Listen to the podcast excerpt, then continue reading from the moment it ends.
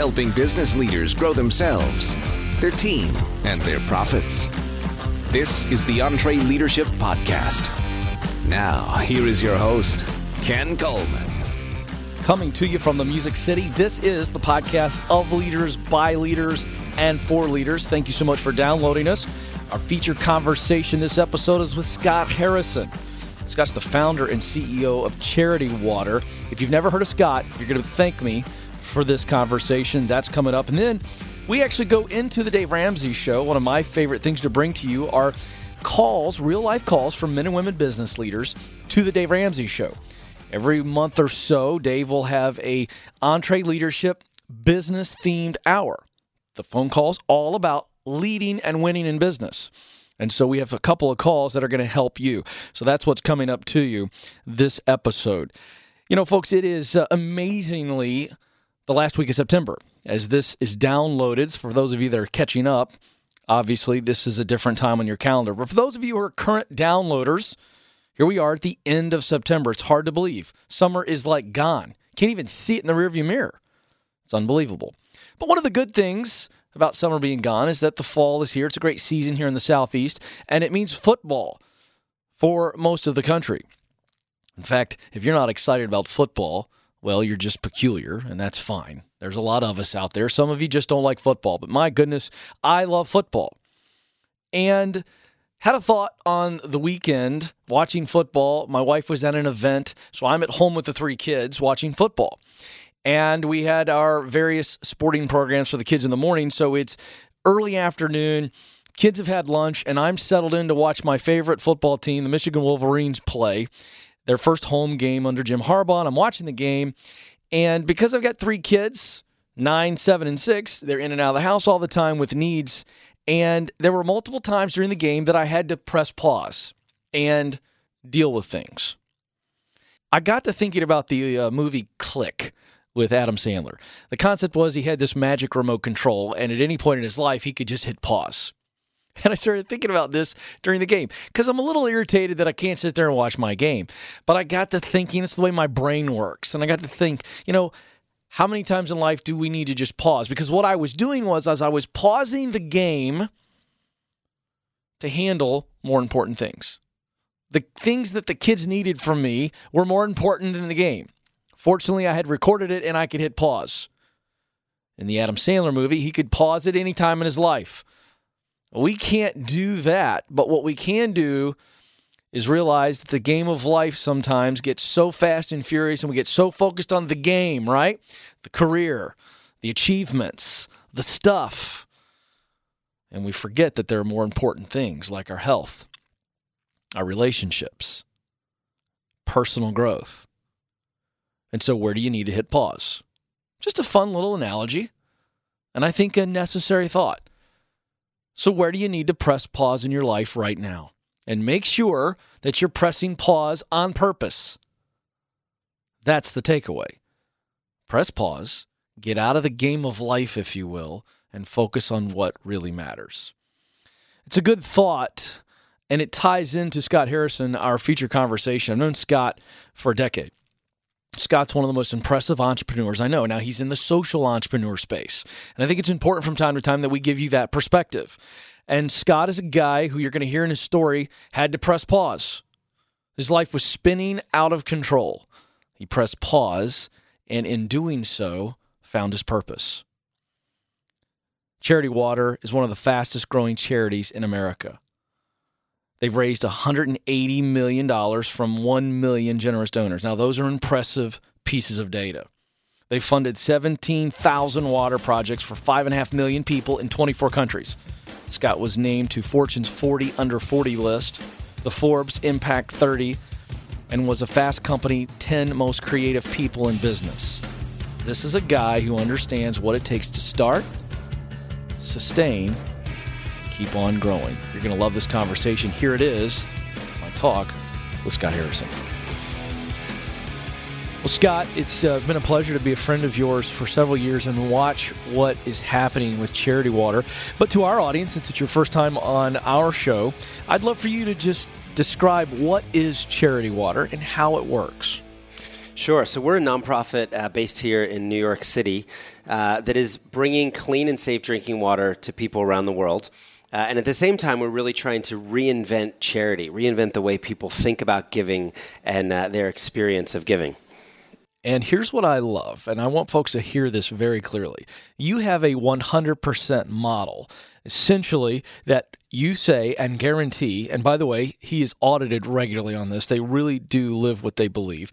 But you say 100% of public donations go to funding the clean water, which means you fund the business side of your team through other ways. Describe how that works.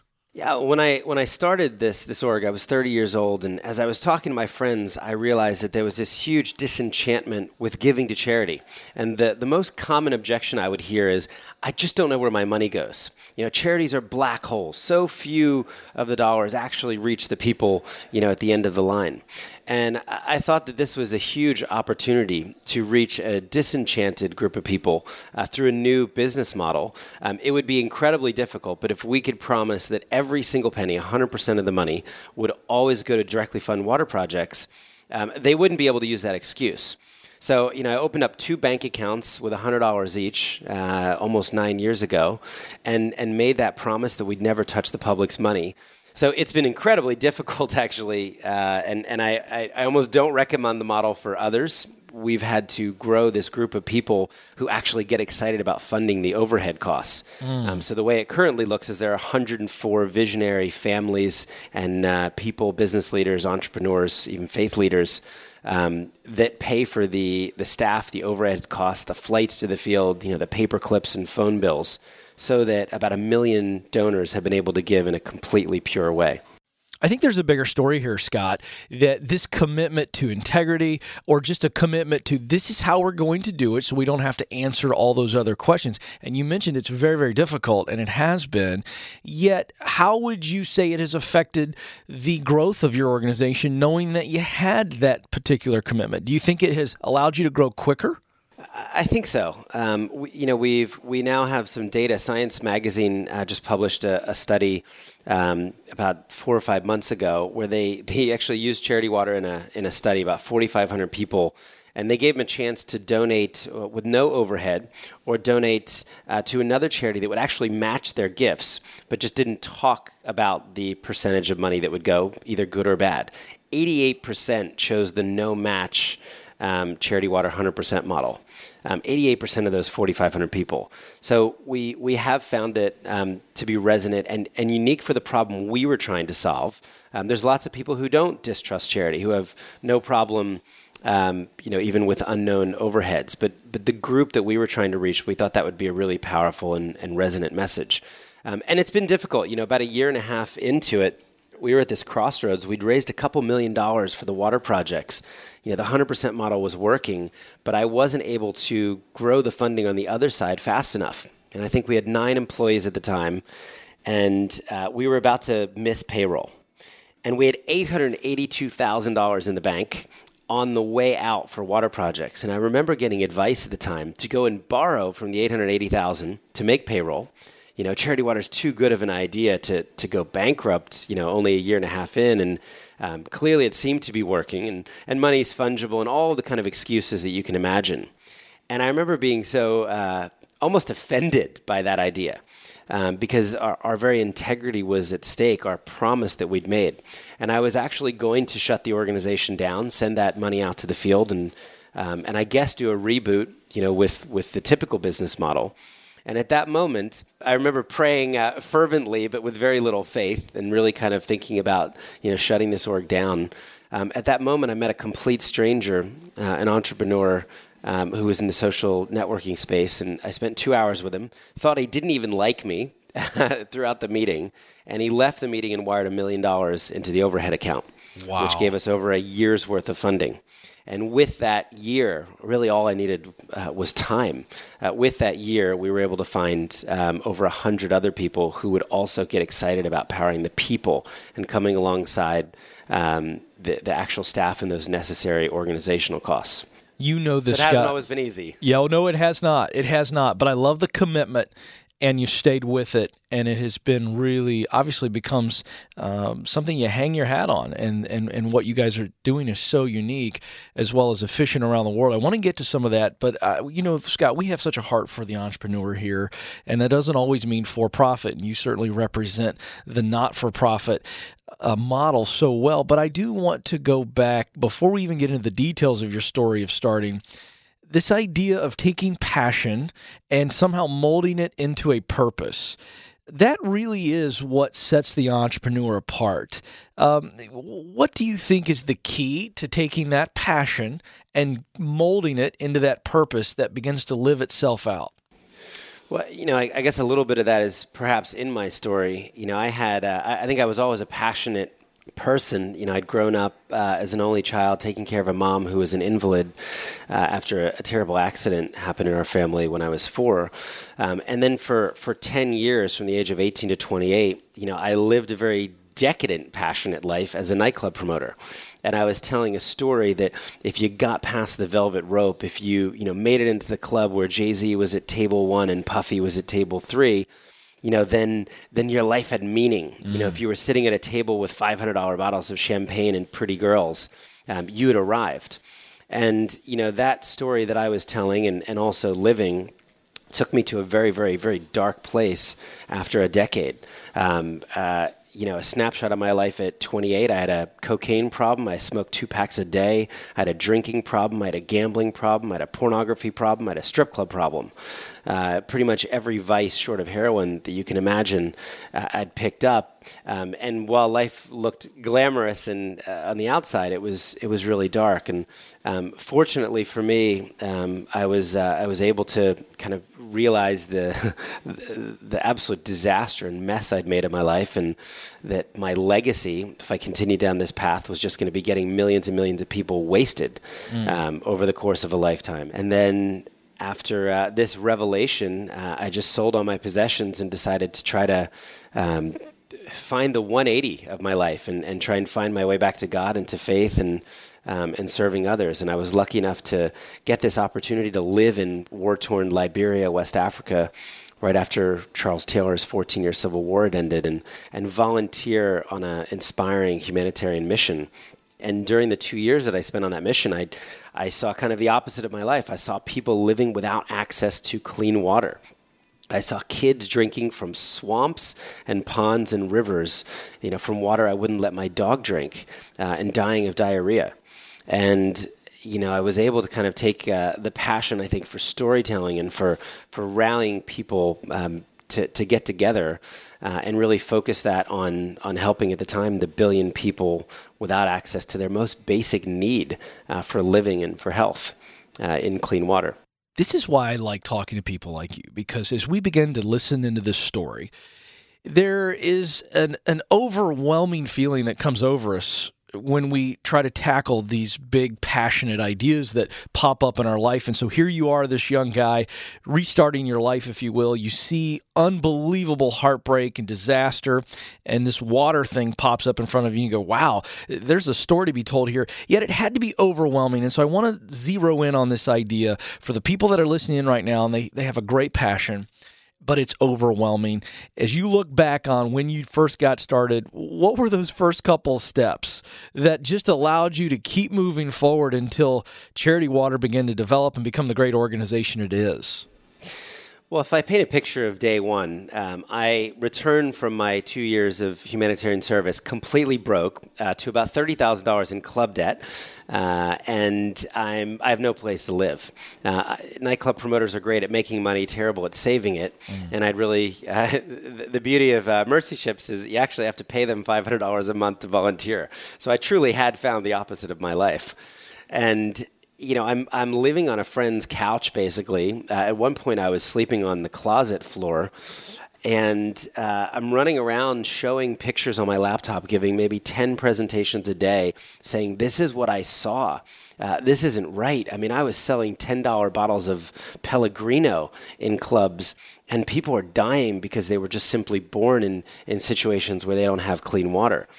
And you know, a lot of people would laugh at me. A lot of people uh, were moved. Um, I remember giving a presentation for a nightclub promoter once, and just tears started streaming down his face. And he said, "How can I help? How can I get involved?" Um, and would send me to the next couple people that I could go and give this presentation to. So it was really just telling the story, and you know, then there was the the first intern and the second intern. Uh, none of us had a salary. You know, we were we were really existing on the kindness of strangers to, um, you know, even eat. yeah and and then you know someone said well we'll help pay for the first employee's salary and someone said well we could help pay for the second one and you know we were out there doing events and and trying to uh, sell a $20 bottle of water at the time uh, to help people get access to clean water and all these kind of crazy ideas outdoor exhibitions um, psas that, that we were able to get you know uh, oscar nominated directors and entire crews to donate all of their time um, oscar winning actors to be a part of um, on budgets of, of a couple thousand dollars even getting stuff like the catering donated.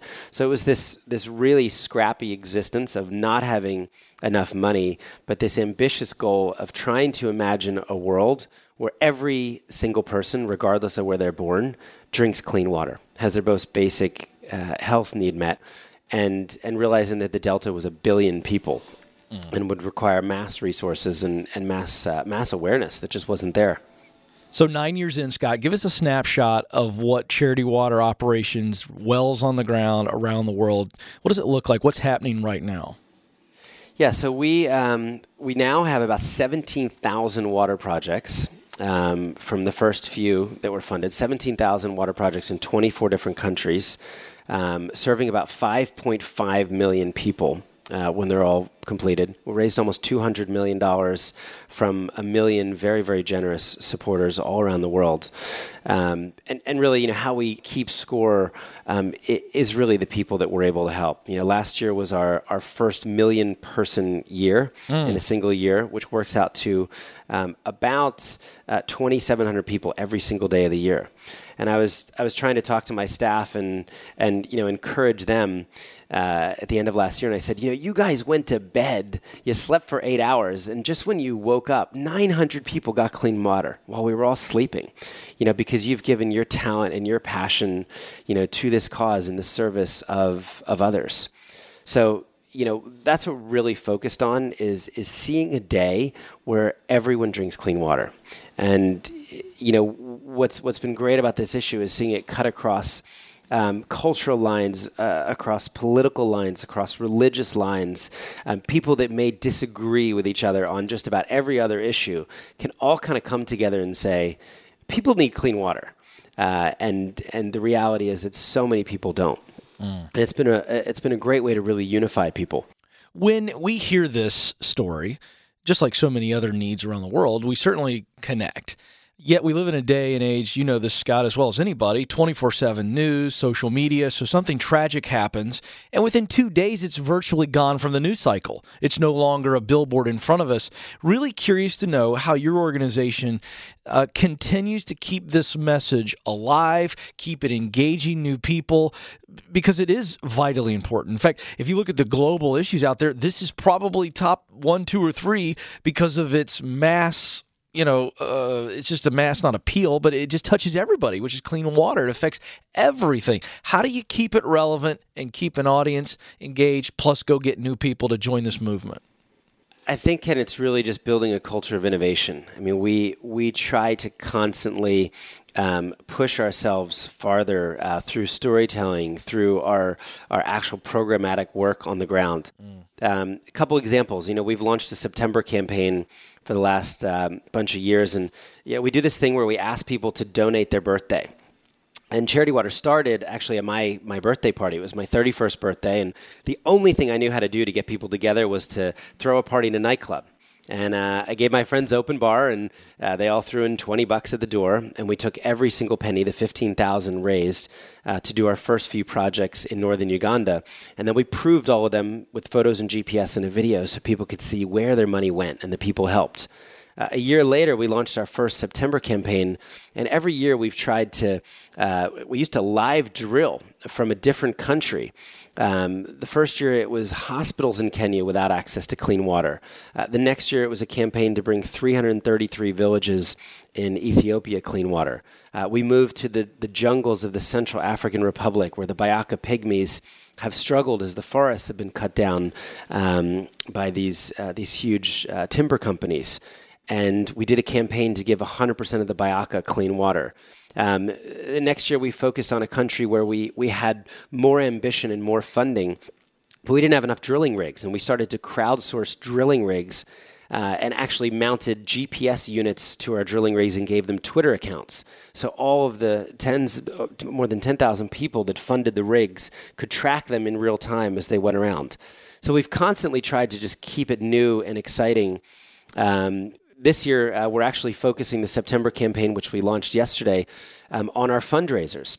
And we have this army of people now who are giving up birthdays. I mean, we had a 78 year old give up his 78th birthday, ask everyone he knew for $78, and uh, danced 78 times uh, on his 78th birthday. He did the waltz uh, if he hit his goal. We've had 89 year olds. We've had birth campaigns. We've had uh, seven year olds raise 22 grand. Uh, we have a six year old in Vancouver that just ran 12 lemonade stands, one of them in the pouring rain. She was undeterred by rain. And at her 12th lemonade stand, six year old Maddie gets a local band to perform on the sidewalk mm. to attract lemonade buyers. And she sells $5,300 of lemonade for Charity Water. So this year is a celebration of that community.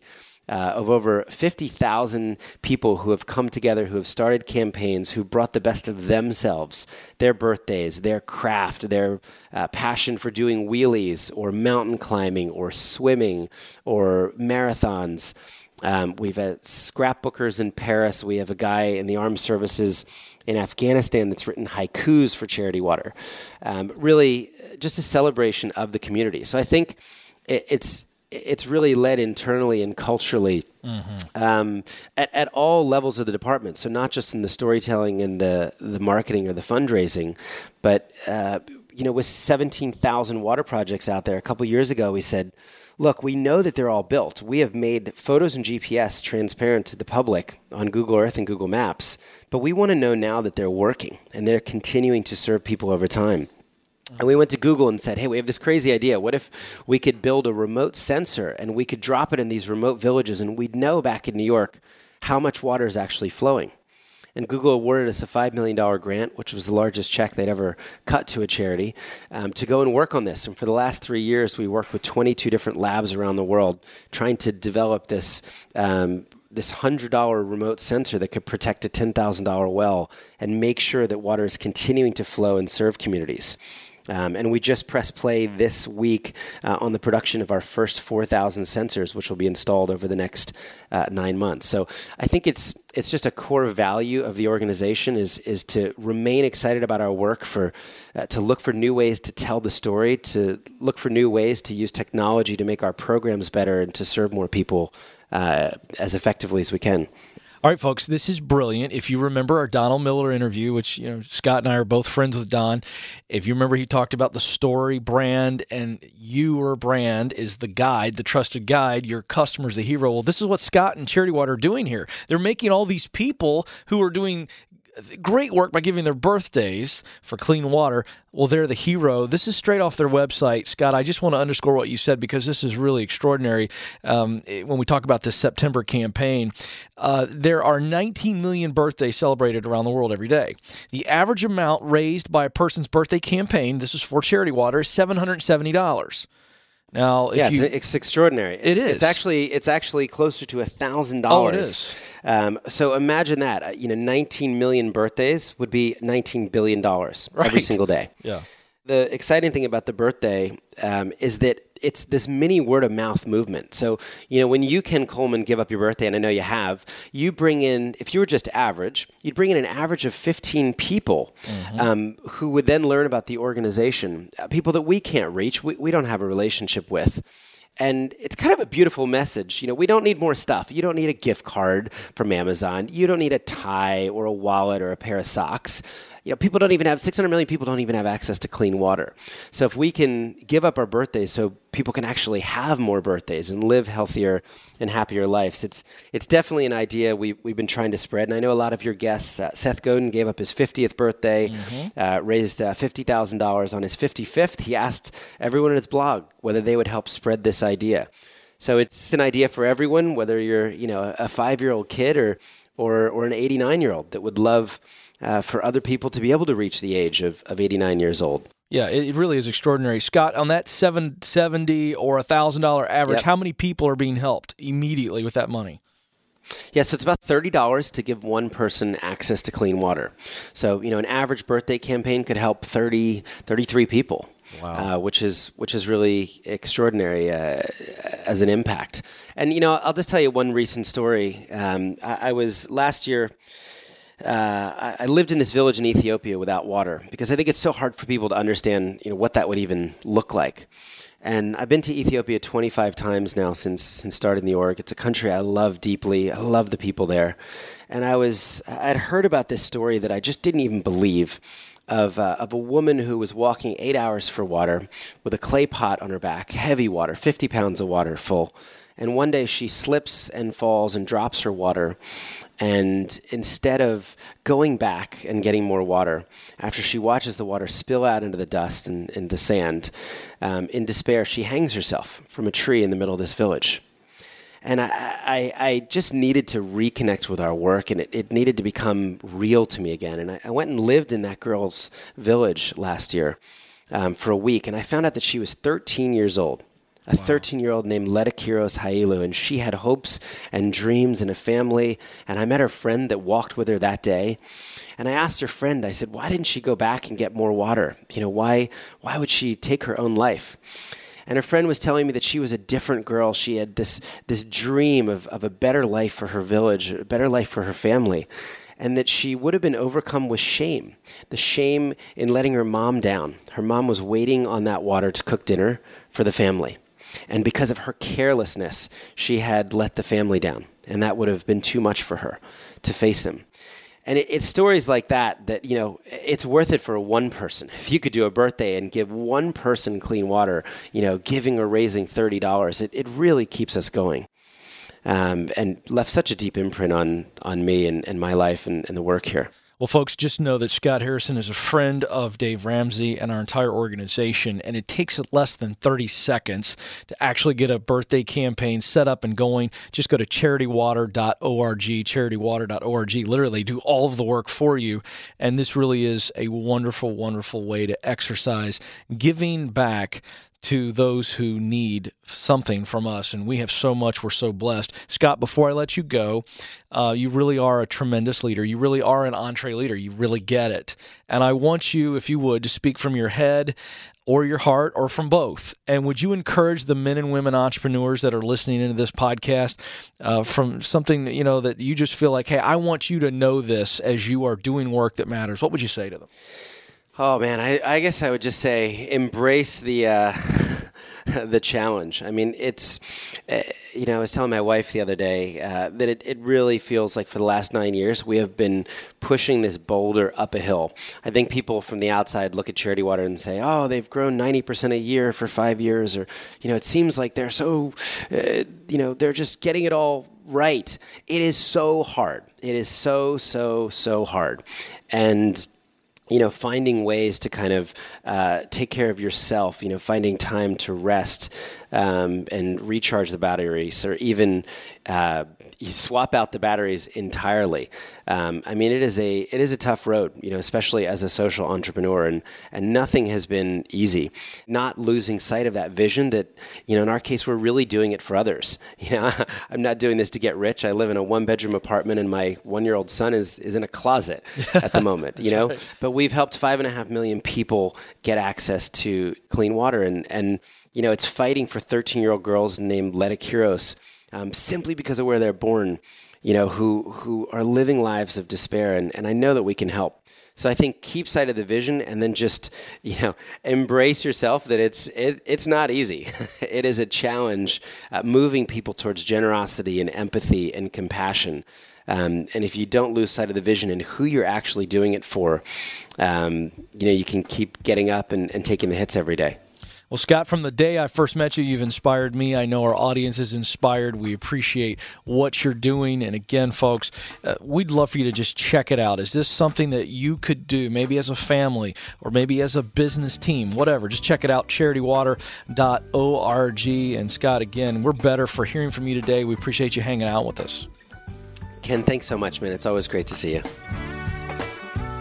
Well, I hope you enjoyed that conversation with Scott Harrison. One big takeaway in listening to Scott, and I know his story so well, but a fresh takeaway was the simple idea that he did something very, very unique from the get go, and that was the idea that he was going to find a way to pay for the cost of the organization in other ways. That 100% of the donations would go to the mission and purpose. That is a difficult thing to do, and it is not required. If you're a nonprofit, that's not required, but it was a unique bold stake in the ground about how they were going to be unique and different. And I think that has led to their explosive growth. And I think it makes them an attractive organization. That's what stood out to me.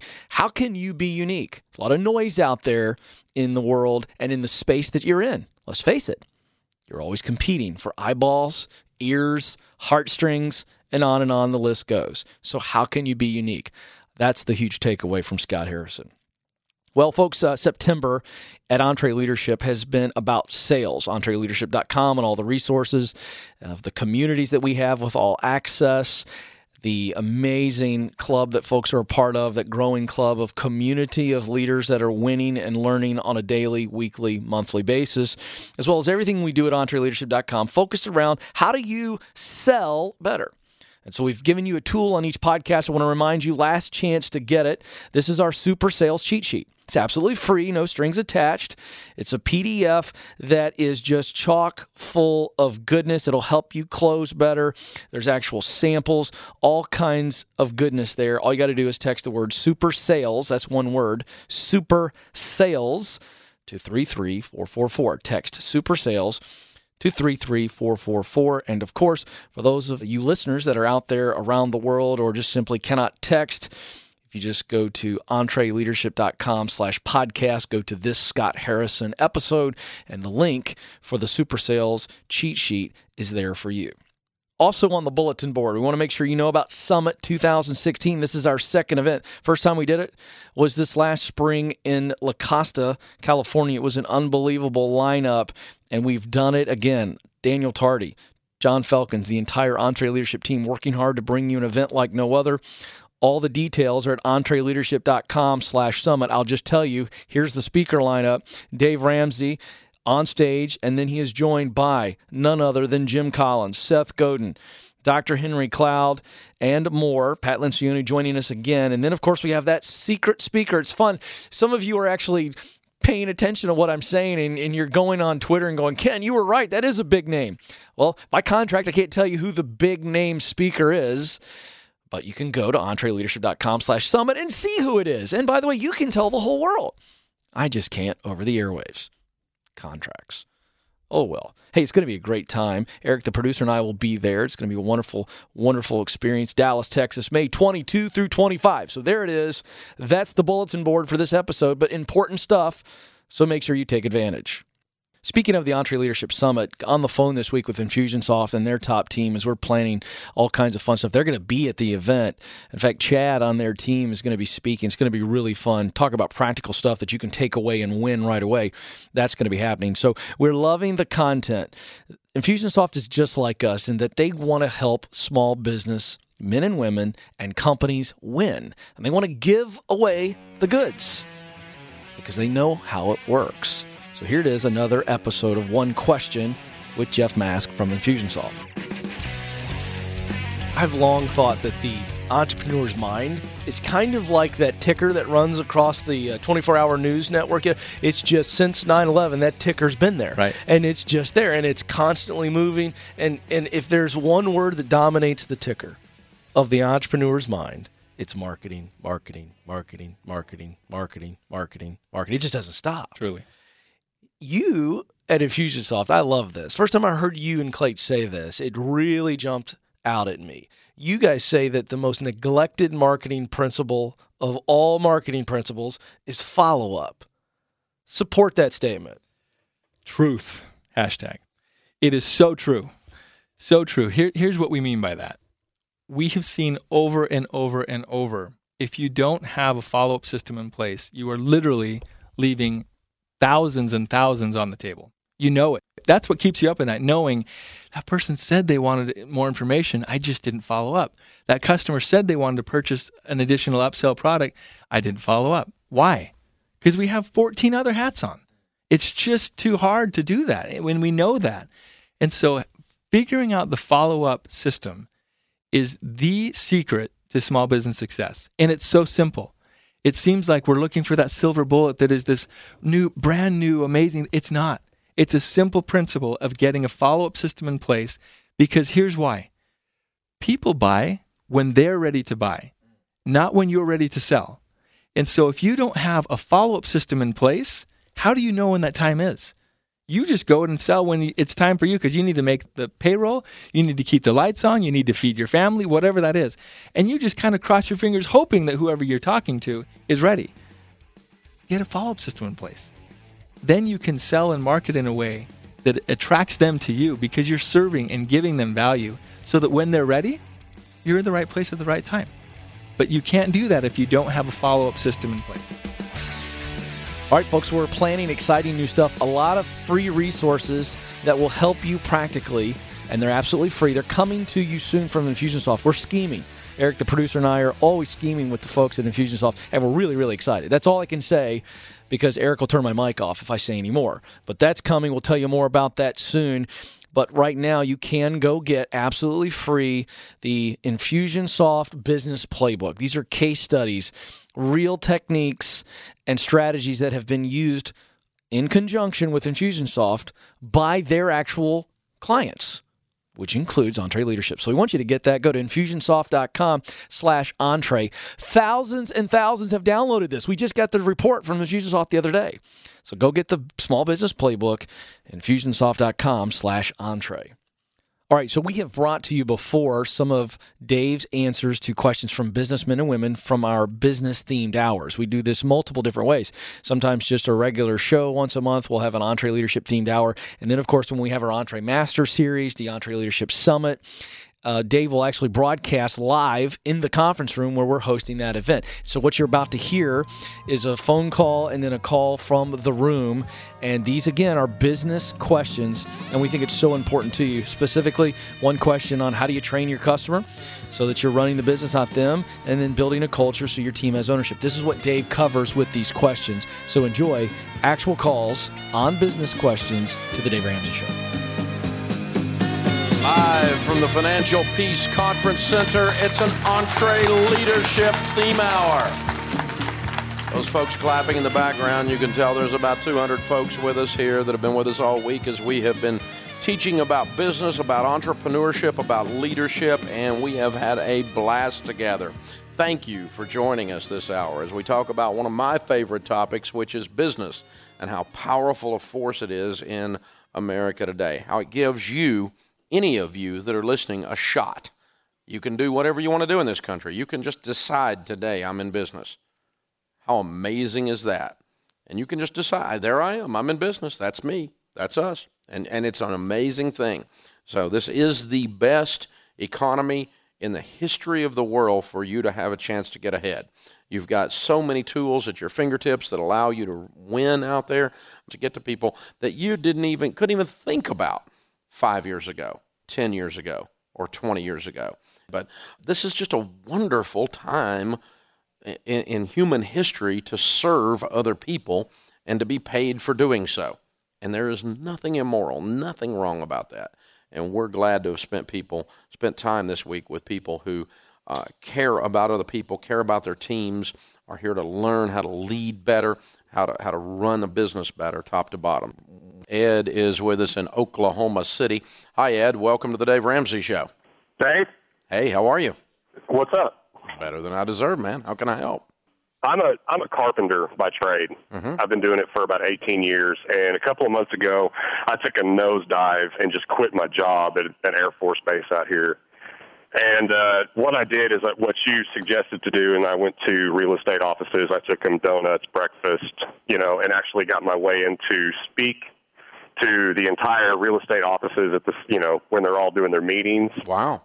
And uh, the problem that I'm having is is that I'm I'm a one man show and I'm trying to wear a bunch of different hats to do this business. And this thing has, like I said, I've only been in it, doing it for a couple of months, and this thing has blown up in my face so much that I I don't really know what to do. I mean, it's so overwhelming, and the real estate people are most of them are not very cordial to your time as far as like when they call you to get the repairs done. You, you mean they'll say, residential real estate people are drama queens? You're kidding. No, no, well, I No. drama queens, but you know, they call and say I need it done in two days, and I'm already on two or three other jobs at the same time, and I don't know what to do as far as uh, finding good help if I need to do that, or if I just need to tell them I can't get to it. Yeah.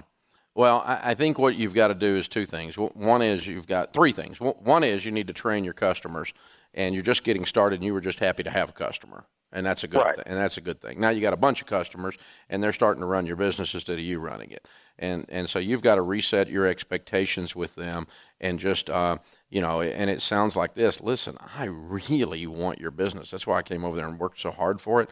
But I stay pretty backed up, so you've got to be willing to give me a little bit of notice. Now I can get you in next Friday, but I can't get there tomorrow. I've just got I've got other stuff. I've got other people I promised, and I can't break my promise to them.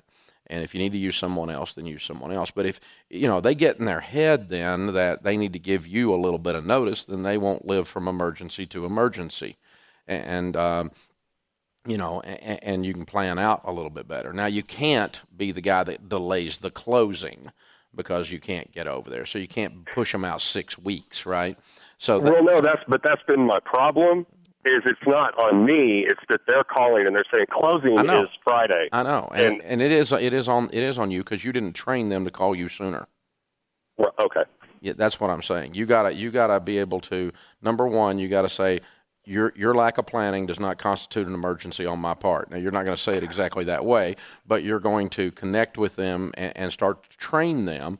And you're going to lose a few of the jobs here or there. You probably won't lose a customer if you handle the conversation correctly, and that's the best route to go. Now uh, that that's thing one. Thing two is raise your prices. That'll solve some of the problem too. Uh, you, Okay. you'll lo- you'll lose some customers that way, and that's a really good way to lose them. And then thing three is you start to train some people and bring some people on and staff up. But you've done a great job of marketing. You know how to deliver the service, and you've created more demand with your hand-to-hand combat marketing than you have the ability to perform. And so, uh, you, those three things, retraining them on their expectations as to your timeline, number one.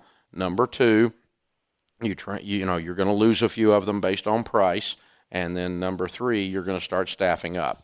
And then staffing up is going to be the biggest challenge of those three things because you've got to find people that you can count on that don't turn around then and go destroy your business by misbehaving with a customer of yours that works for you. So it can be done, but uh, it, it, is a process. All right, Joe Levitt with us to uh, connect us up with our uh, EntreLeadership members here in the audience. So, who, Joe, who have we got next? Dave, we have uh, Daphne from Austin. Hey, Daphne. Hey, Dave. It's great to be here this week. Thank you. I have a, it's been so wonderful to see all of the things that you and your team have put together. I think the most impressive thing for me was to watch your team and the ownership that they take and the work and the pride that they do. Thank you. How can we create that same culture as we grow our businesses to hopefully 300 one day? How can we get our team to take that same pride and ownership? Well, I appreciate that question. Of course, it, it is a hiring process. It is partly compensation, meaning you're hiring thoroughbreds, you're compensating them well, uh, and it's also just the way you treat people, a sense of dignity. That um, you you treat them like you expect them to act like a partner in the business, uh, to be to have emotional ownership and care deeply about the outcome. It's actually um, it's an unstated requirement to work here. Uh, the way we state it, we state it a little differently. We just say we don't want anybody working here that has a job. They're just here to collect money and see how fast they can go home. And uh, I want to get. I want to come late, leave early, and steal while I'm there. That's what an employee does. We don't want employees. We want team members.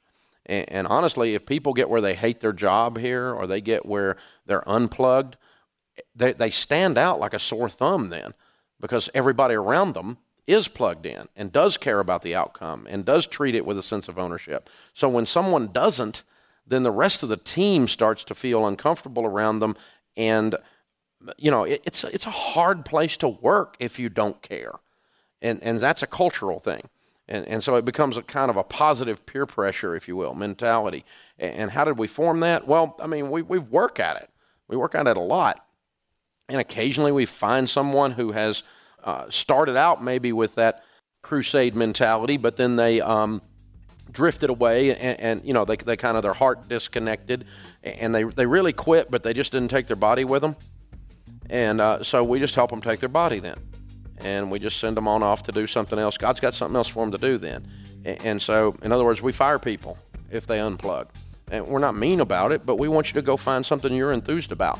God's got a plan for your life, and you ought to be you ought to be jacked up about it. You ought to be excited about it, and uh, and, and that's what we want you to be for you if you work here. And so it's this constant weeding out, this constant pruning, uh, this constant looking for the right people, compensating them right, communicating clearly with them, building this entire culture with great intentionality. So, hey, good to have you here. Well, we hope you enjoyed that. We're going to continue to bring you those questions. And by the way, this is a great opportunity to say, look, if you have a question for our EntreLeadership team, we want to answer those. Not just are we looking for feedback on the podcast itself, which we want. So if you've got questions, remember, Ask the Coach with John Falcons. It's designed specifically for your questions.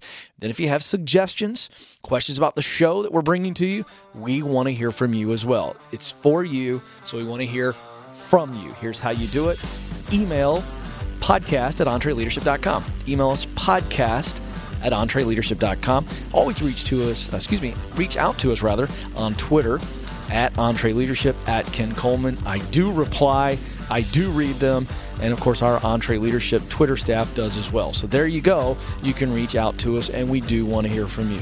Well, sadly, that's going to do it for this edition of the EntreLeadership Podcast. But remember, we're coming to you weekly.